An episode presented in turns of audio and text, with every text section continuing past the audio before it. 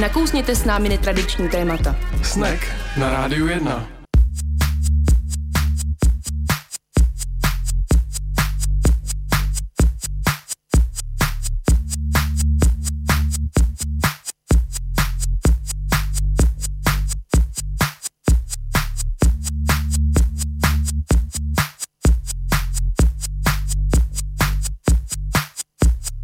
Pěkný podvečer po šesté hodině na Rádiu jedna na frekvencích devět set devatenáct, devět set sedmdesát pět začíná pořad Snack a ve studiu je Tomáš a Anička. Ahoj Aničko. Ahoj. Dneska má svátek Jindřiška. A Rozálie. Hmm, vida. A? Jindřich ne. Ne, Jindřich má určitě jindy a pan Rozál nevím kdy.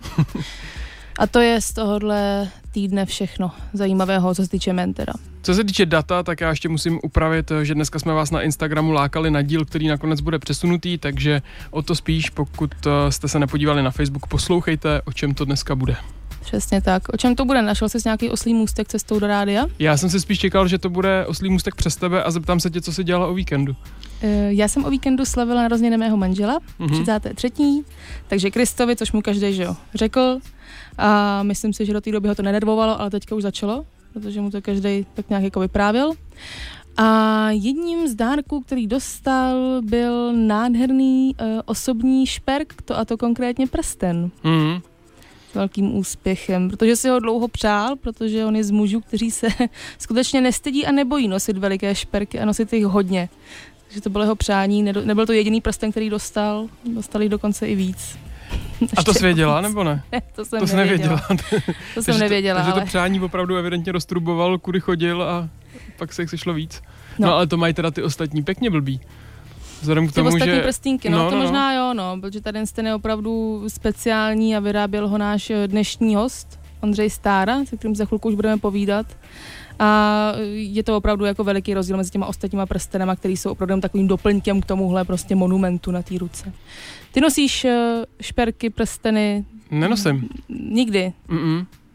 A až jednou na to přijde třeba se oženíš? No, já si teda hlavně, no takhle, já bych se asi tomu nebránil, ale musel by se mi nějaký líbit, že zatím nějak jako se koukám po rukách ostatních, ale úplně mě nic nezaujalo moc, abych, abych si to uměl představit, že to nosím. A považuješ hodinky za šperk? Mm, no to mě nikdy napadlo.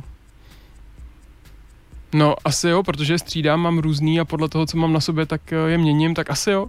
Tak ještě uvidíme, jak to mají šperkaři, jestli jsou pro ně hodinky taky šperkem, nebo to snad ani ne. Jestli mezi nimi nějaká možná nevraživost třeba mezi hodináři a šperkaři. No, a Aničko, a ty? Ty, ty nosíš? E, nosím, ale jenom zimně, protože e, jak Zim. čtenáři vědí, já jsem včelařka. Čtenáři? Čtenáři ne, to je jinde vlastně, pardon, posluchači.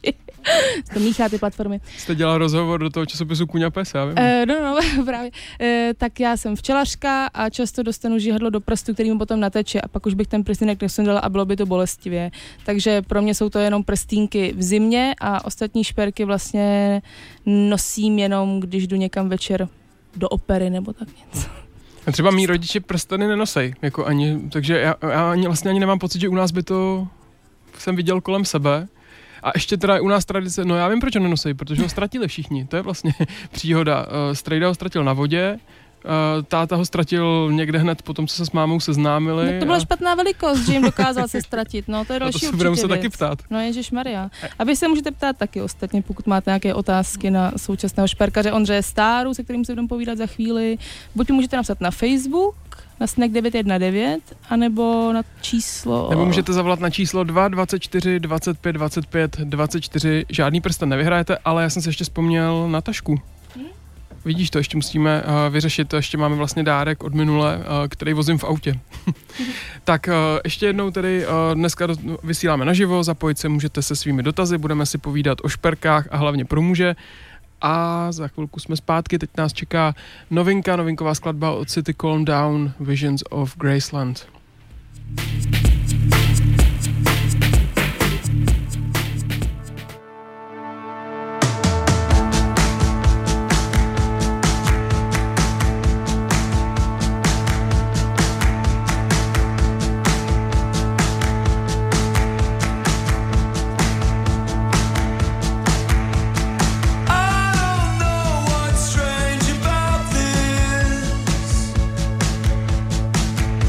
Dress myself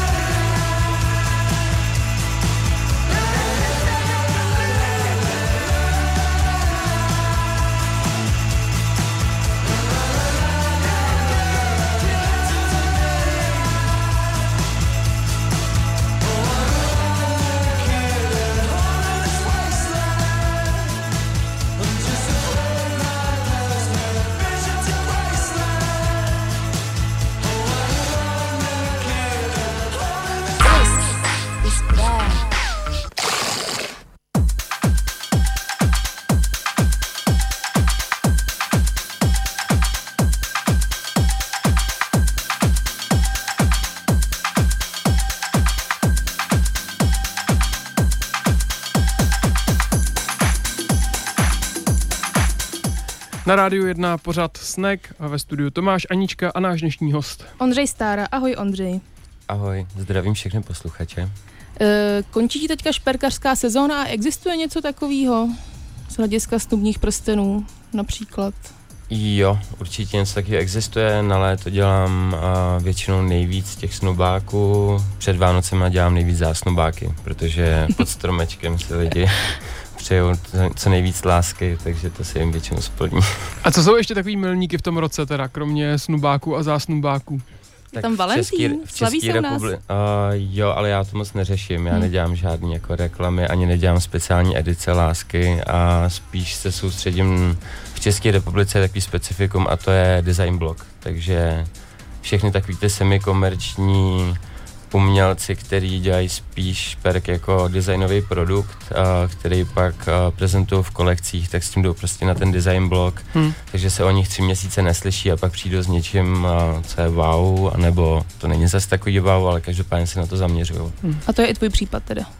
A, já se teďka vracím na Design Blog po nějakých třech letech, protože jsem se teďka spíš nějak tak a, vnitřně vyvíjel a pracoval jsem ve studiu jednom známým a myslím si, že jsem si spíš potřeboval nabrat ty zkušenosti i ve škole a teďka to, te, teďka to ze, ze sebe vlastně všechno nějak vyventiluju a uvidíme, co na to řeknou lidi. No. U toho studia můžeme ostatně zůstat, ale ještě než se dostaneme k tomu studiu šperku, ty jsi předtím studoval biomedicínu, co to přesně je? Tak biomedicína je...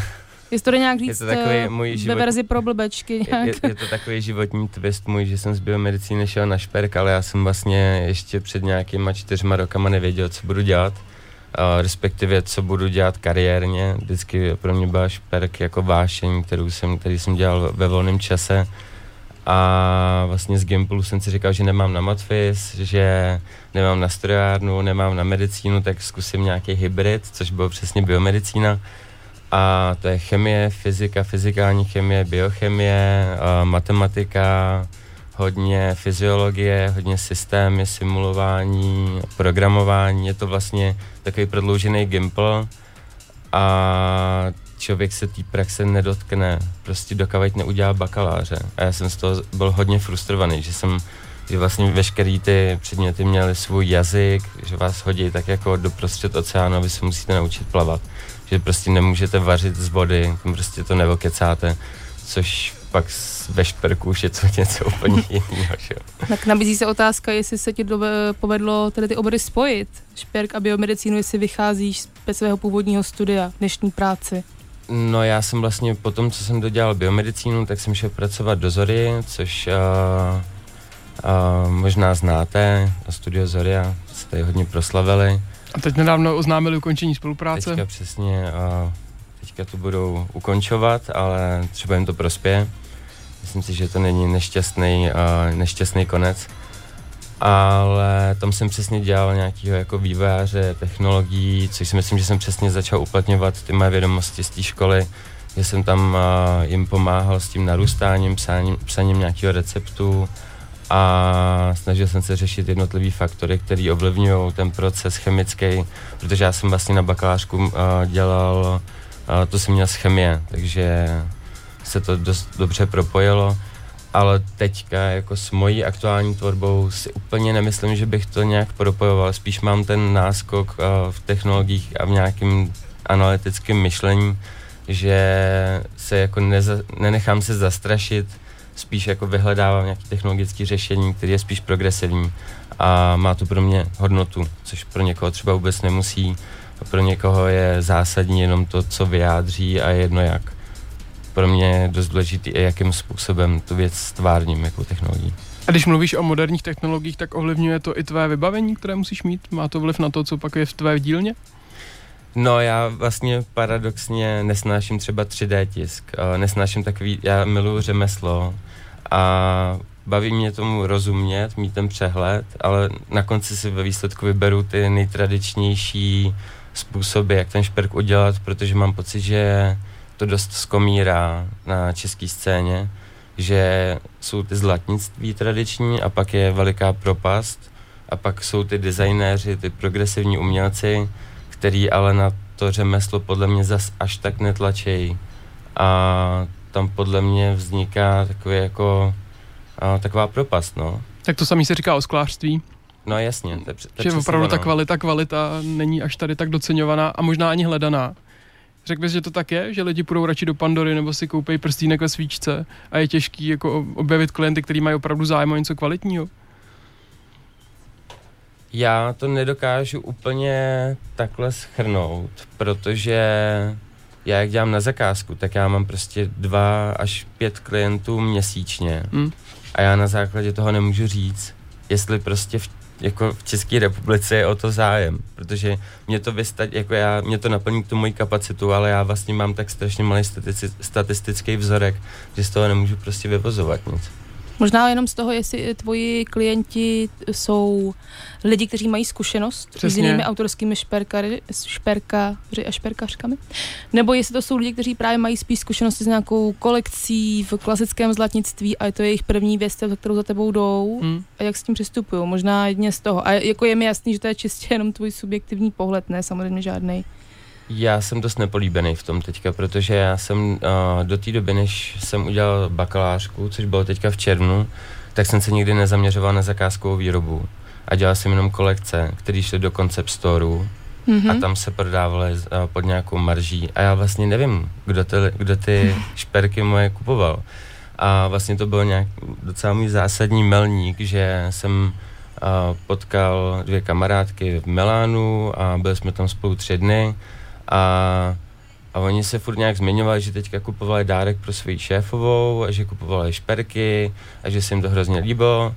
A po těch třech dnech jsem říkal, no a co jste, co jste jí teda kupovali? A, zjist, a oni, no tady ty naušnice. A já jsem najednou koukal, to jsem dělal já. A najednou mi došlo, že, že najednou uh, spousta lidí ani neví, kdo ty věci dělal, když přijde do toho Concept Storeu a koupí to tam jako produkt, který je před nima vystavený. A to mě přesně vedlo k tomu, že... Udělal, že, že postavím moji bakalářku opravdu na zakázkové výrobě, abych byl face to face s tím klientem, abych ho poznal, abych viděl, jak reaguje na tu věc, kterou dám před něj a abych prostě znal svý klienty, protože podle mě je to hrozně důležitý. Myslíš, že po tomhletom zážitku, po té bakalářce a tedy tomu systému práce, kde pracuji s klientem, a ještě cesty zpět ke kolekcím? Určitě, protože zrovna na Design Blog plánuju kolekci. Jo, tak to není jako, že bys úplně to zavrhnul a bylo to všechno špatně na kolekcích. A... Uh... Ne, možná to je všechno špatně, možná ne, já nevím, já jak, mě jak zajímá. Jak to teď myslím? No, ono to, samozřejmě nějaký můj první jako laický pohled by byl, že je kreativnější a po všech stránkách prostě jako úžasnější dělat jenom zakázkový šperky pro konkrétní lidi. A že dělat kolekce je prostě jako takový neosobní tohle a tohle, ale jako možná to je jenom zbytečný právě takový odsudek, ale jako zbytečný, protože to možná není pravda. Jo, já jsem byl uh, do toho až moc uh, ponořený a hrozně jsem to odmítal, ty kolekce najednou. Byl jsem úplně hmm. na druhém protipólu a teďka zpětně musím uh, přiznat, že člověk nemá úplně kapacitu na to uh, dělat s těma lidma jako denodenně, to vymýšlet a zkoumat to a jít fakt do hloubky. Člověk na to musí být odpočatej. Hmm. A myslím, že to bere hodně energie. A když si má člověk jako vydělat na to všechno, když uh, nemáš třeba zázemí a musí se platit studio, tak si myslím, že ty kolekce jsou vlastně neodmyslitelnou součástí pro to, abys mohla fungovat. Je v tom i touha, aby tvoje šperky mohlo nosit ne co nejvíc, ale větší počet lidí. Teď už jo. Dřív mm-hmm. jsem, dřív jsem si to rozhodně nemyslel, ale teďka, když už ty věci pro mě mají nějaký uh, hlubší statement a odkazují k něčemu, uh, co, uh, s čím já se stotožňuju, tak to pro mě pak bude jako podsta, když to bude mít hodně lidí. Dřív ty moje věci byly hodně jako sterilní, designersky čistý a spíš estetický a tím pádem jsem tu, ten přesah v tom vůbec neviděl, že to bude mít víc lidí. Jako udělá to víc lidí, a hezčejší má, ale to pro mě nemá takovou hodnotu jako teď. A dá se při tom uh, zakázkovým způsobu práce ještě teda udržet uh, nějaký podpis, aby opravdu bylo poznat, že to je tvoje práce? To mi je úplně jedno. Je ti to jedno? Je mi to fakt jedno. Vlastně můj podpis je to, že neřeším ten podpis. Jo. Že vlastně se fakt, uh, ne, že by mi ten klient, nikdy si nenechám diktovat od klienta, jak ta věc má vypadat, ale nechám si od něj nadiktovat veškerý vstupní data, co ten člověk má rád, proč by měl nosit šperk, co dělá v deset večer, co dělá v pět ráno a já vlastně z toho vypíchnu něco, co přijde mně zajímavý, takže je tam i ta subjektivní rovina, ono to nejde objektivizovat. Na bakalářce mi jeden, jeden pán z komise říkal, že že bych měl udělat krabici, do které člověk strčí ruku a jemu to vygeneruje prsten, ale to je přesně to, co vůbec nechci dělat. Tam jde o ten dialog. A to vypíchnutí toho je vlastně něčím jako až magický, když to pak sedne a ten druhý je vlastně, ten druhý člověk je překvapený z toho, co já jsem vypíchnu, protože ho to vlastně samotného překvapuje. A pak ten šperk funguje jako takový reminder, který nosíš na, na prstu a připomíná ti to buď to ten dialog, nebo to, co uh, to otvírá, za jaký, jaký otázky to otvírá v tobě a no, no pro mě důležitý. Tak my se na ten dialog podíváme v dalším vstupu, protože teď máme tady unikátní situaci, že Anička byla tím, který se jednou musel s někým domluvit a přizpůsobit a výsledek byl skvělej. A to si řekneme po písničce, teď si hrajeme další novinku od Taxi do Toast to Us.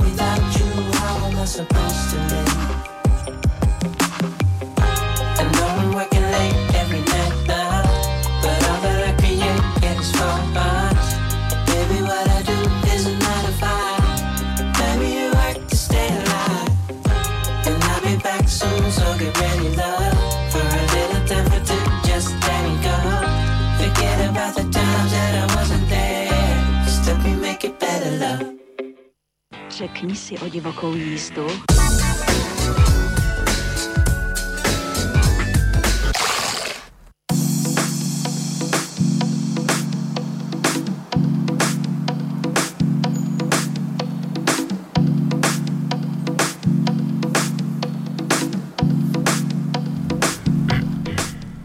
Na Rádiu jedna pořad Snack. Tohle bylo odkašlání našeho hosta, kterým jsme zahájili druhý vstup. My jsme tady slibovali, že si trošku rozebereme ten dialog, jak to vypadá, když člověk přijde s nějakým přáním na zakázku. Aničko, tak začnu se ptát nejdřív tebe. Co jsi měla už v hlavě připraveno, když ses rozhodla, že půjdeš za, za dnešním hostem? Co bylo to, co už jsi jako věděla? Věděla jsem, že to chci nechat co nejvíc na něm, že mu věřím na základě toho, co jsem dělala na Instagramu, by se mi to opravdu strašně líbilo, byly to ty pánské šperky, ta bakalářka zakázková. A věděla jsem jenom to, že uh, můj muž, pro kterého se to dělalo, má opravdu rád prostě, až řekla bych, takovej skoro cikánský styl, prostě velký prsteny a zlaté reťazky a takovéhle věci a atributy hiphopový a že hodně často poukazuje na svůj takzvaný jakoby ghetto původ, protože je z Motola. A vždycky se mi snaží vnutit, že to tam bylo opravdu hodně drstý za jeho mládí a vím, že z toho hodně jako považuje a hodně se k tomu odkazuje zpátky. Takže jsem věděla, že tohle z toho chci do toho prostě nějak odrazit, ale jak přímo konkrétně jsem nevěděla. Kdybych věděla jak, tak si ten prstinek udělám sama, ale já jsem nikdy neměla touhu dělat si prsteny. A takže takovýhle věci jsem zhruba řekla, řekla Ondřejovi na první schůzce, vyplnila jsem za Štěpána dotazník. Skutečně? Počkej, to, to je jako Ondrův dotazník, anebo ty máš jako Ondro připravený svůj dotazník? Já, já mám dotazník, když nevím, a, jak s těma lidma budu jednat a na základě odpovědí v tom dotazníku já zjistím, jestli tomu člověku mám přinést víc návrhů, jestli mám před ním váhat nebo být úplně striktní, precizní, ale je to úplně sekundární věc. Není to, není to nutné, ani to nepoužívám jako s každým, fakt záleží. A u Aničky jsi měl pocit, že by bylo dobrý dotazník použít? U Aničky jsem věděl, že jí to neurazí a že jí to nebude příjem, ne, nepříjemný. Máš tam nějaký filtrační kontrolní otázky? Uh, ne, tam je, jestli třeba, neřekla, ra, jestli je třeba ranní ptáče nebo noční sova. Anička nebo ten, pro koho je ten prst? Ne, za Štěpána, za Štěpána jsem to musela. Ale já musím teda jako pochválit Aničku, že jsem v životě neměl tolik vstupních dat u někoho. To fakt jako, mě, to, mě to fakt dojalo třeba, jak někdo může někoho tak dobře znát. Já a jsem poslala že právě... to její manžel, hmm. jako fakt. No, zvláštní. Uh, já jsem potom poslala právě uh, Ondřejovi e-mail, kde jsem napsala co nejvíc věcí. Přišlo mi, že už jsem si pak říkala, že to už jsem možná trošku přehnala. Já jsem se jako nějak rozepsala v jednu chvíli dost vlastně, psala jsem opravdu, co mě napadlo. Bylo to pro mě i zajímavé cvičení, jak bys vlastně popsal toho druhýho milovanýho, komu chceš dělat špert, někomu, kdo ho vůbec nezná, jak to udělat. Bylo to pro mě spíš jako hrozně zajímavý teda opravdu cvičení a co se hmm. najednou považuji za důležitý vypíchnout a co jsou podružnosti. Nakonec jsem vypíchla hodně podružností, vydešela jsem to takhle.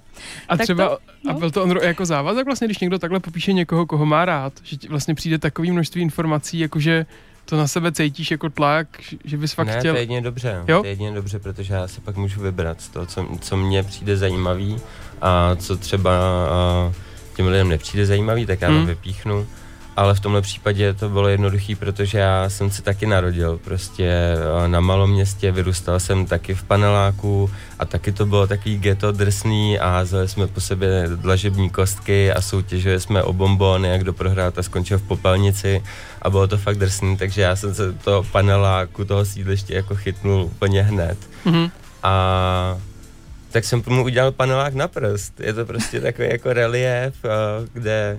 který já jsem uh, vzal prostě ze Street View, uh, kde jako je to z dolní perspektivy, takže k tomu paneláku zhlížíš a v tom bochně, kde on vyrůstal, tak tam má zasazený diamant a zevnitř prostě Cimrmanovsky zde vyrůstal jako Štěpán fakt Odrážka. To teda musím říct, dostalo úplně nejvíc mě, ten diamant v tom okně, kde Štěpán fakt bydlel, to, to teda to byl nápad, který, který mě dostal. No. Uh, přišla Anička včas? Jak to jako probíhá běžně se ne, zakázkama? Ne, nepřišla, nepřišla Ale o tom snad dnešní díl není. No vlastně. Promiňte, ale zas o něčem jiným možná. Ne, bývá to tak, že mám tři měsíce. Jo? Nebo takhle to většinou říkám, že tak za ten první měsíc, a když už mám ty potřebné informace, tak udělám návrh. Pak další dva, druhý měsíc vlastně vyrábím nějaký prototyp, když už, když to na konci směřuje k tomu finále. A pak prostě v ten poslední třetí měsíc uh, už je vyrobený ten produkt a zkouší si ho klient a většinou mu teda je, takže jsou všichni šťastní. Já měla to štěstí, že tam byla nějaká ta paneláková nota, na kterou se dalo slyšet i v tom krátkém termínu, jinak je mi jasný, že jsem si vzpomněla, vzpomněla dost pozdě, respektive jsem až viděla hmm. Ondřejův Instagram, pro který mi bylo jasný, že to hrozně chci, až, až moc pozdě. Nechávala jsem u tebe vyrábět pánský prsten, tvoje bakalářka byla pánský prsteny. Je to něco, na co se teďka specializuješ? Vůbec. Já jsem se specializoval na... Ta selekce lidí pro bakářku byla stanovená tak, že jsem vlastně hledal lidi, co chtějí mít jeden šperk, který je reflektuje, který nesundají, který nebude, nebudou jako měnit na základě toho, jestli mají tenhle outfit nebo jiný, ale prostě jim přiroste k ruce a stane se jejich součástí, jako jejich já. A já jsem tenkrát nějak se tím úplně ne- nedělal, jsem nějaký open cally, ale prostě jsem měl kolem sebe x lidí, kteří jsem věděl, že to takhle cejtěj. No a byla fakt náhoda, že to bylo sedm kluků zrovna. Já jsem prostě, mě nenapadla žádná holka, ale rozhodně nechci, aby to působilo nějak jako genderově zaujatý, protože... Ale, ale nějak jako za mnou chodí i teďka kluci, protože to vnímají, že dělám pánský šperk a pro ženy už dělám prostě jenom ty snubáky nebo zástupní. Tak je to tím, že to asi nikdo moc zase tak strašně nedělá, nebo není to vidět? Já nevím, jestli nedělá, nebo není to vidět, to je jako možný, že... Já to nějak, nějak nepropaguju a myslím si, že o tom zase moc lidí neví, ale zároveň taky jako nevím o nikom, kdo by se na to zaměřoval. Jako nejenom na pánský šperk, ale vůbec na zakázkovou výrobu jako takovou. A oni to většinou hlásají ty zlatnictví, co prostě v centru vidíte na každém rohu, ale to je spíš takový diktát toho, jestli chcete červený, žlutý nebo čirý kámen a jestli budete investovat tolik peněz do zlata, ale vlastně vás nikdo asi nebude úplně poslouchat a ptát se vás na to, jestli snídáte v sedm ráno nebo v šest, ale já tam taky ne- nehraju nějakou jako tuhle dotazníkovou roli, když vidím, že to tomu člověku není příjemný, nebo jde, jde o to, to vždycky nějak jako vycejtit, což jsem se naučil na té bakalářce, že mě tam hrozně pomohlo, že všechny ty sezení, když tomu tak budu říkat, s těma sedmi lidma, co jsem měl, tak jsem si nahrával. A já jsem to podcenil na začátku, myslel jsem si, že to je jen tak jako sekundární věc, že si to možná někdy pustím, ale když jsem si to pak po měsíci pustil, tak jsem zjistil, kolik chyb dělám, jak ty lidi vůbec nevnímám a jak mi říkají úplně zásadní věci a já jim říkám, že jim rozumím, že přesně vím, co chtějí říct, ale vlastně pak z toho vyvodím úplně jiný, jak, jiný důsledky a, a z, jsem zjišťoval pak zpětně, že jsem je vůbec neposlouchal, takže je to, tohle je podle mě věc, kterou se člověk musí naučit, že to... že i když má sebe větší empatii, tak prostě na to musí pracovat. A tohle by mě teda zajímalo, u těch sedmi uh, kluků, chlapů, mužů, nevím, uh, který jsi měl v té skupině, tak uh, co se vlastně ukázalo, že si v pánském šperku představujou? Co je ta, ta představa, co by měl jako pánský šperk vystihovat? Vím, že společný jmenovatel těch lidí byl právě to, že jim přiroste na prsty jako brýle, že to bude každodenní objekt. Hmm. A že to je něco, co podporuje jejich osobnost než jejich vzhled. Že to bude prostě takový nějaký jako odkaz k jejich osobnosti. A pak jsem si všiml jedné věci, že všichni říkají, aby jim to nějak nezavazalo. Že to prostě tím, jak je to každodenní, tak jim to prostě nesmí vadit na té mm. ruce. Ale ono se o šperku říká, že ono to zavazí prostě první den a pak si člověk zvykne a už uh, má spíš problém s tím, když mu to odpadne z ruky někde a cítí se nesvůj, protože mu chybí najednou kus prstu. A já teďka si vlastně jako nevybavím, tam to bylo zajímavé v tom, že každý ten dialog uh, s těma jednotlivýma lidma byl něčím hrozně specifický a to mě na tom bavilo, že se to nedalo moc jako objektivizovat a nějak generalizovat. Mm-hmm. A třeba co se týče materiálu, tak je tam nějaká uh, priorita? No a to je právě přesně ono, že většinou ten, když se řekne rukopis šperkařský, tak se člověku vybaví nějaká technologie, materiály použitý, když se kouknete na českou scénu, tak to tak většinou je. A já jsem prostě jim řekl, že dokážu vyrobit cokoliv. To bylo jako první, s čím jsem za nima šel, že, že najednou mi prostě Bonifác říkal, já chci černý prsten, který zůstane černý. A teď já jsem prostě zjistil, že veškerý galvanický pokovení na stříbro, na zlato vždycky sleze, tak jsme prostě vymysleli něco, co jsem jako v životě neviděl předtím, že jsme použili dentální slitinu chromkobaltovou a nechal jsem to pokovit a pokovem, co se používá na vrtáky kobaltový, takže jsou pak tvrdší a přesně si pamatuju, že měl najednou ten černý prsten na té ruce a chytl nějakou tyč nechtíc, která mu potom sjela a my jsme, pak, zjist, pak jsem slyšel to zaskřípaní, tak jsem se úplně vyděsil, říkám, ježišmarja, já to musím ještě obhájit, teďka to zase poletí tamhle na pokov. No a, mě, a zjistili jsme, že to poškrábalo tu trubku, ten prsten, že vlastně to je úplně nezničitelný, že to je super. A takže tam je stříbro, byl tam ten chromkobalt, pak tam byl titan a byly tam prsteny i měly být ze zlata, pak nebyly, protože se to rozmyslel, zjistil, že nemám tak peněz. Ale bylo to různorodý, asi tak. Mm-hmm. Já mám s tím ještě uh, uh, rukopisem často pocit, že, že zvláště teda u šperku, jako jo, že se dá hrozně snadno zaměnit rukopis za vykrádání sebe sama. Je to jakoby něco, co, já nevím, čeho se do budoucna třeba obává, že by se ti mohlo stát i jako při té zakázkové tvorbě, zvlášť, když možná člověk potom možná třeba nemá k času a je jo. pro něj snažší sáhnout jako do nějakého svého šuplíku nebo do archivu. No, ale tak to člověk prostě dělá. Tím se jako, jo. No, jako uh, samozřejmě, že čím víc je toho vstupu od toho člověka, tak tím víc se s tím pohraju, ale vždycky budu mít tu knihovnu technologií, knihovnu materiálu, kterou já znám a prostě potom šáhnu, vytáhnu ten šuplík a zkombinuju to, vytvořím nějaký hybrid, ale proto já mám vlastně uh, tu cenotvorbu tak nastavenou, že někdy návrh stojí víc, někdy míň. Prostě záleží, kolik do toho hádám energie, času, jestli jsem toho člověka zkoumal měsíc, anebo jestli to bylo jasný za pět minut, protože on měl jasnou představu, takže od toho se to odvíjí. A třeba na sobě cítíš, že nějaký době tě baví nějaký trend, že ty teda máš svůj vlastní trend, jakože tě baví nějaký technologie, postupy, tvary, cokoliv? Já jsem byl vždycky hrozně zaujatý a sledoval jsem lidi kolem sebe, jak, jak ty věci dělají, jak je vyrábějí. A v poslední době to vůbec neřeším, spíš nasávám atmosféru, ať už jdu kamkoliv a ono se to pak jako vykrystalizuje do té mý tvorby a nedělám to už vůbec nějak systematicky. Díky té, právě si myslím, že je hrozně důležitý je být uvolněný, když má proběhnout ten dialog a být se vším v pohodě, protože pak přesně je člověk mnohem citlivější a neprojektuje si do toho druhého svoje nějaký touhy, což je v tom vlastně fakt jako nejtěžší podle mě při té zakázkové výrobě, jako takový, mm-hmm. o který se bavíme. My tady zase musíme přerušit na moment naše povídání, čeká nás skladba, reklamní blok, poznámka, pozvánka na C D Nonstop a pak se vracíme zpátky. Dneska si povídáme, jak slyšíte sami, o pánských šperkách a vy máte možnost... Nejen pánských. Nejen pánských, ano.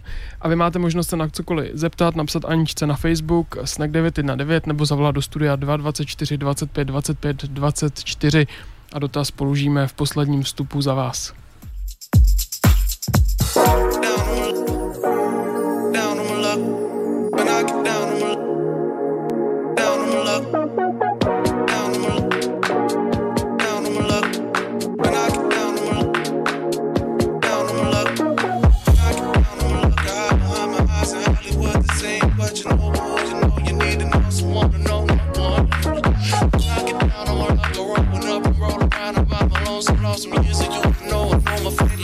In a shotgun, knock you down on my luck. I hide behind my eyes on Hollywood. Just saying what you know, who you know. You need to know someone to know no one. Knock you down on my luck. I rollin' up and roll around. I buy my lonesome, lost me music. Used to know, I know my fate like bullets in a shotgun. She loves to dream and in and off and out of mind. It's busy time. She takes a line of lies, life away. You might just say she stays to go nowhere. Nice scenes from another romantic movie. Usually you be there today. I say what's different. I can take it.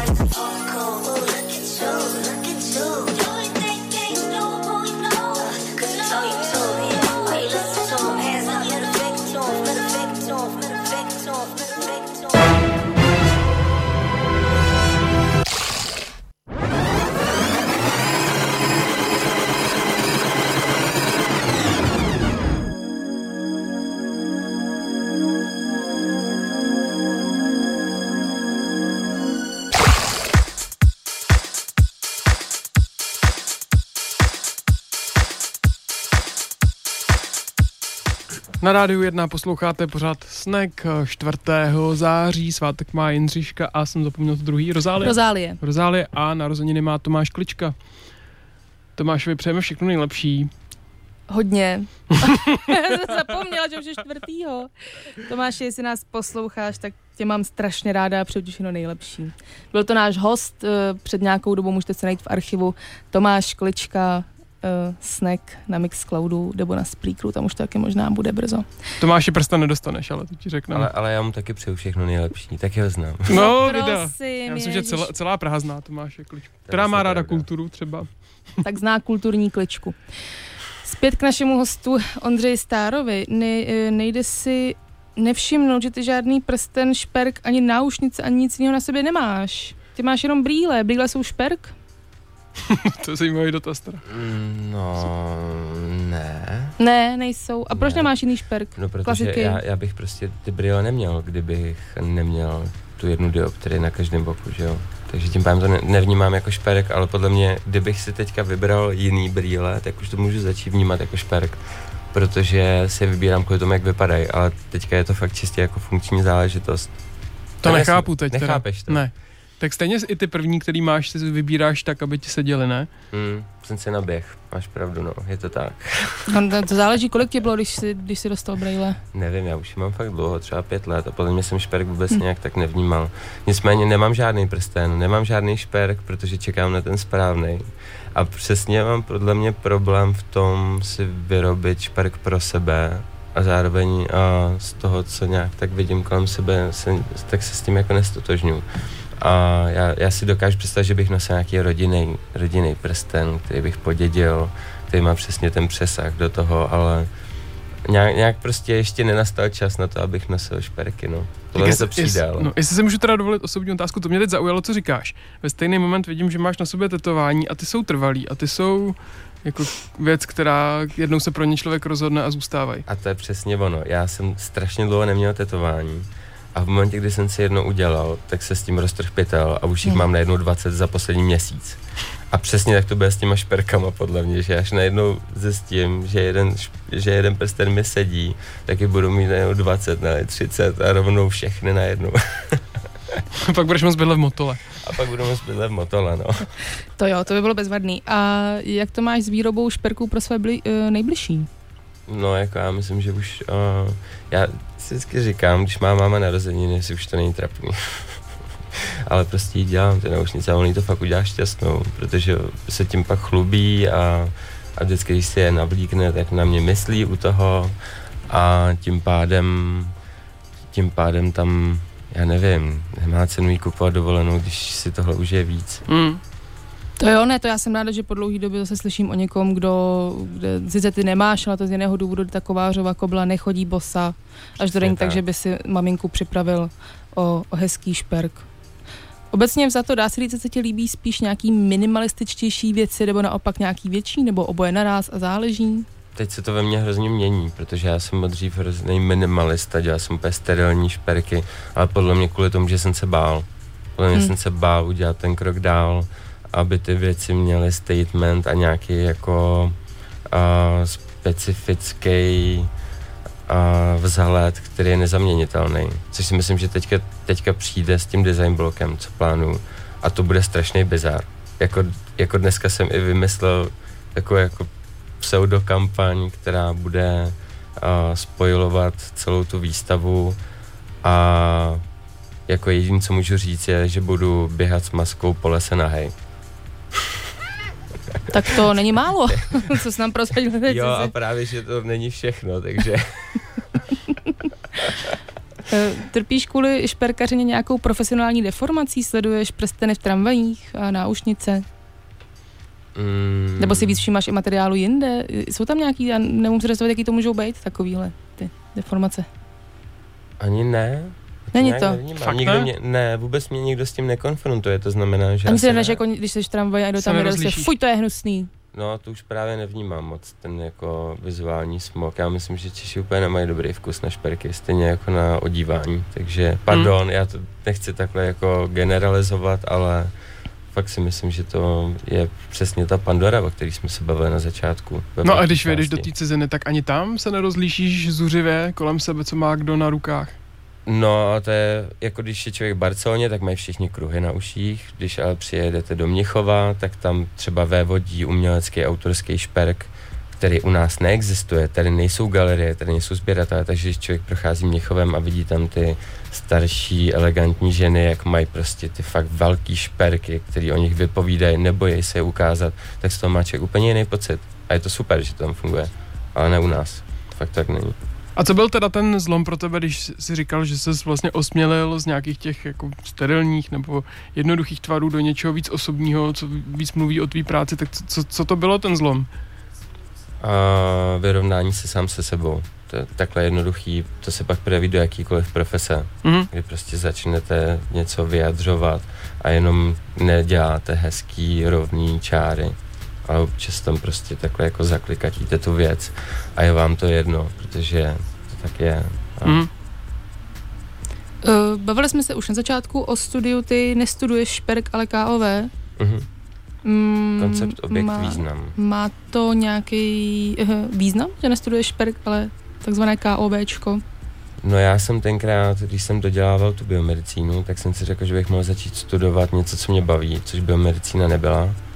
A teď to přiznám na sebe, prostě jsem si vygooglil šperk, vypadla mi Plzeň, Ústí, Praha, ale v Praze to nebyl úplně šperk, věděl jsem, že to vede Eva Eisler, její šperky se mi hrozně líbily, byly to přesně ty jako chladný, čistý, konstrukční, geometrický věci, který jsem úplně adoroval v ten moment.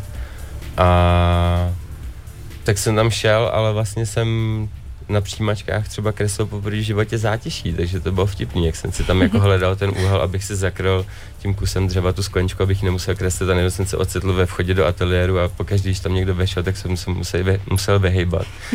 Ale nějak jsem je oslovil a prostě mě vzali, dali mi šanci, já jsem se tam spoustu věcí naučil díky našemu skvělému dílenskému, který podle mě jako studnice řemeslní moudrosti, on prostě ví všechno, když někdo v Praze neví, jak něco vyrobit, tak jde za Andrejem, protože Andrej prostě fakt je úplně třída a, a já tam prostě s ním v té dílně sedím jako od rána do večera a když něco nevím, tak se ho ptám, on mi to všechno řekne a fakt mu musím hrozně moc poděkovat, protože bych vůbec si nemohl dovolit přesně na tu bakalářku říct, a pojďme neřešit to, z čeho to bude, jak to vyrobíme, protože to je úplně sekundární. Prostě vyrobím cokoliv.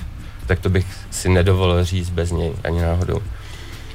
A to se ptá na něco jiného, že jo? Jo, koncept, objekt, význam. No a právě mě překvapilo, že hnedka první a, semestr jsem dělal šachy, pak jsem dělal masku, furt jsem čekal na ty šperky, ale teďka, teďka budeme mít putovní výstavu, která půjde na Design Blog, půjde do Mars Galerie, do Holandska, pak budeme na New York Javelery Weeku a myslím si, že se to hodně změní a já doufám, že přesně ta kolekce, kterou, s kterou jdu na Design Blog, tak půjde i tam, že se to ukáže i na jiný scéně než tý český. Design Blog, jedna příležitost, kde vidět tvé věci. Anička zmiňovala Instagram, jestli můžeme teda říct, pod jakým profilem tě můžeme najít? Ondřej tečka Stára. A nějaká ještě další cesta? Máš webové stránky nebo jiné? Teďka na tom pracuju, protože já jsem měl doteďka brand, pod kterým, pod kterým jsem vystupoval, to bylo Mamory a postupně ty věci stahuju z trhu a protože se nechci úplně zabývat těma věcma, kterýma jsem se zabýval a chci to spíš posunout dál i v rámci té zakázkové výroby, takže teďka dělám na webu, ale všechno, co dělám, uvidíte na Instagramu ondrej tečka stara. Tak jo, tak jsme to prošli, držíme ti palce, aby si všechno dokončil tak, jak si přeješ a aby to všechno pokračovalo a mohl si tvořit svobodně a cítil se u toho dobře. Díky moc a děkujeme za pozvání. Děkujeme, že i takhle narychlo to šlo, děkujeme. Jo, jo,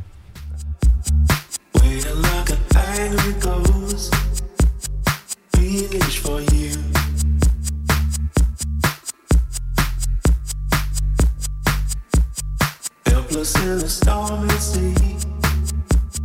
Drowning in a memory, and you make it rain.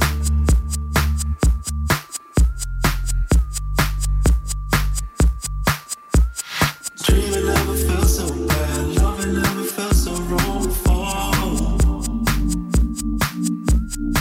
wanting what you cannot have, living with the sadness.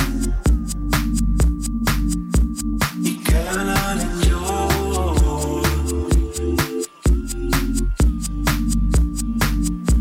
forevermore, forevermore, forevermore, forevermore.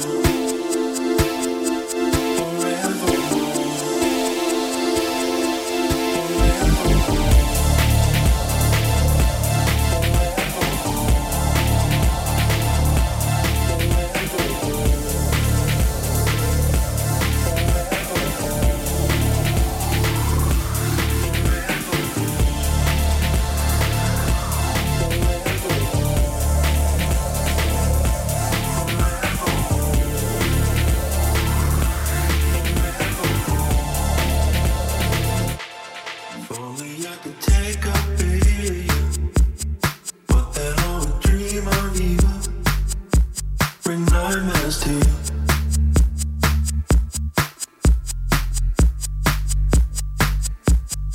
Living in an airless room, praying I can breathe in soon, breathe in you.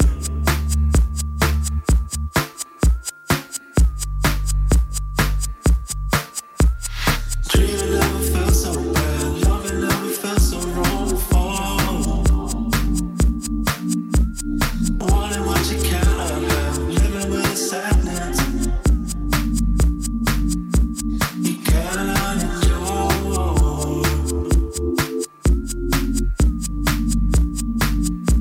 forevermore, forevermore. Forevermore, forevermore, forevermore.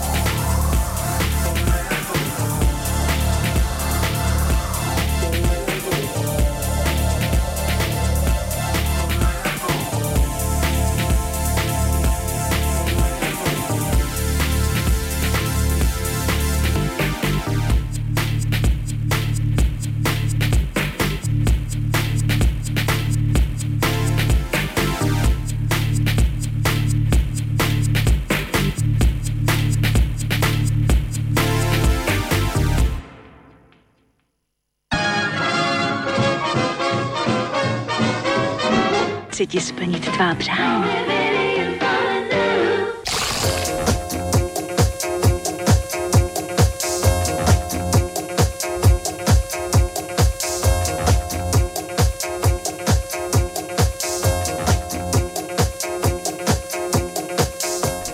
Na Rádiu jedna pomalu končí první zářijový snack, který dopadl nádherně. Hmm. Bylo to moc hezký, pokud by někdo někoho zajímalo povídání o špercích znovu, nebo ho nestihl celé, tak ho najde uh, už dnes večer. Jo, jo, dneska. Na uh, všech oblíbených podcastových platformách uh, pod Snack devět jedna devět. No a děláme, co můžeme, a na, už jsme nahráli uh, polovinu dílů uh, z minulosti, takže uh, postupně tam přibydou i ty až do současnosti a budeme mít komplet. Už nejsme na tom Mixcloudu, ale prostě opravdu všude možně, tam, kde to máte rádi, předpokládáme. A nebo ideálně uh, se podívejte na náš Facebook, na stránku facebook tečka com lomeno snack devět jedna devět a tam pod sebou máme vypsány všechny linky podle toho, jaké podcastové služby používáte, tak tam najdete cestu k našemu pořadu. A díky té změně, která nastala uh, s dnešním a příštím datem, si příště budeme povídat s Tadeášem Řezníčkem, který rád hraje videohry, ale není profesionální hráč a my se zeptáme, proč, když teda tak strašně rád hraje, proč se nestal profi hráčem. Jestli z nějakého tématu mám obavu, tak je to cokoliv, co souvisí s počítači, a tohle je přesně jedno z těch témat. Bude to, no. My sem nechceme dávat někoho úplně profi, protože mu to máš nerozuměl, takže teda až tady bude v roli tlumočníka se světem videa, počítačů a všech tedy těch blbostí. Bude to super podle mě pro starý lidi a tak. Myslím, že by bylo fajn, kdyby se aspoň za ten týden připravila na to, že jsou určité skupiny lidí, které žili ve světě, kde třeba jako ne všichni hráli počítačové hry a že některé otázky mohou znít dost dementně. A Řek aby tomu, se, ať se nevošklibuje. Aby se pak přesně tak choval slušně tady v tom studiu. Jestli tě o to můžu poprosit, dost tak by mi to pomohlo. Není tajemstvím, že tento host je můj mladší bratr a to on se nedovolí, neboj. Když tak se na něj přísně podíváš nebo zmlátíš během písničky, doufám. Neboj se, ne, ne, nedám tě. Tak, tohle bude příští týden. Myslím, že lepší teaser jsme opravdu vám nemohli nachystat. Připomínáme ještě, že máme tašku od minulého dílu, takže kdykoliv nám napíšete, co jste kdy s někým, s někým zajímavého vyměnili, tak ji můžete vyhrát. A to je asi tak všechno, co vám k dnešnímu dílu chceme říct. Děkujeme, že jste nás poslouchali a budeme se na vás těšit příští týden. Ve středu v šest. Ahoj. Čau.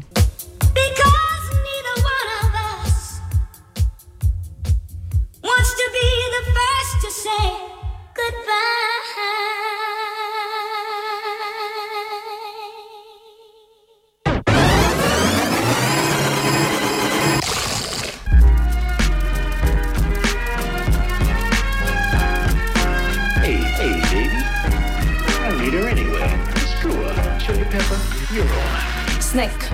Svačina pro váš metabolismus se podává každou středu od šesti na devět set devatenáct F M.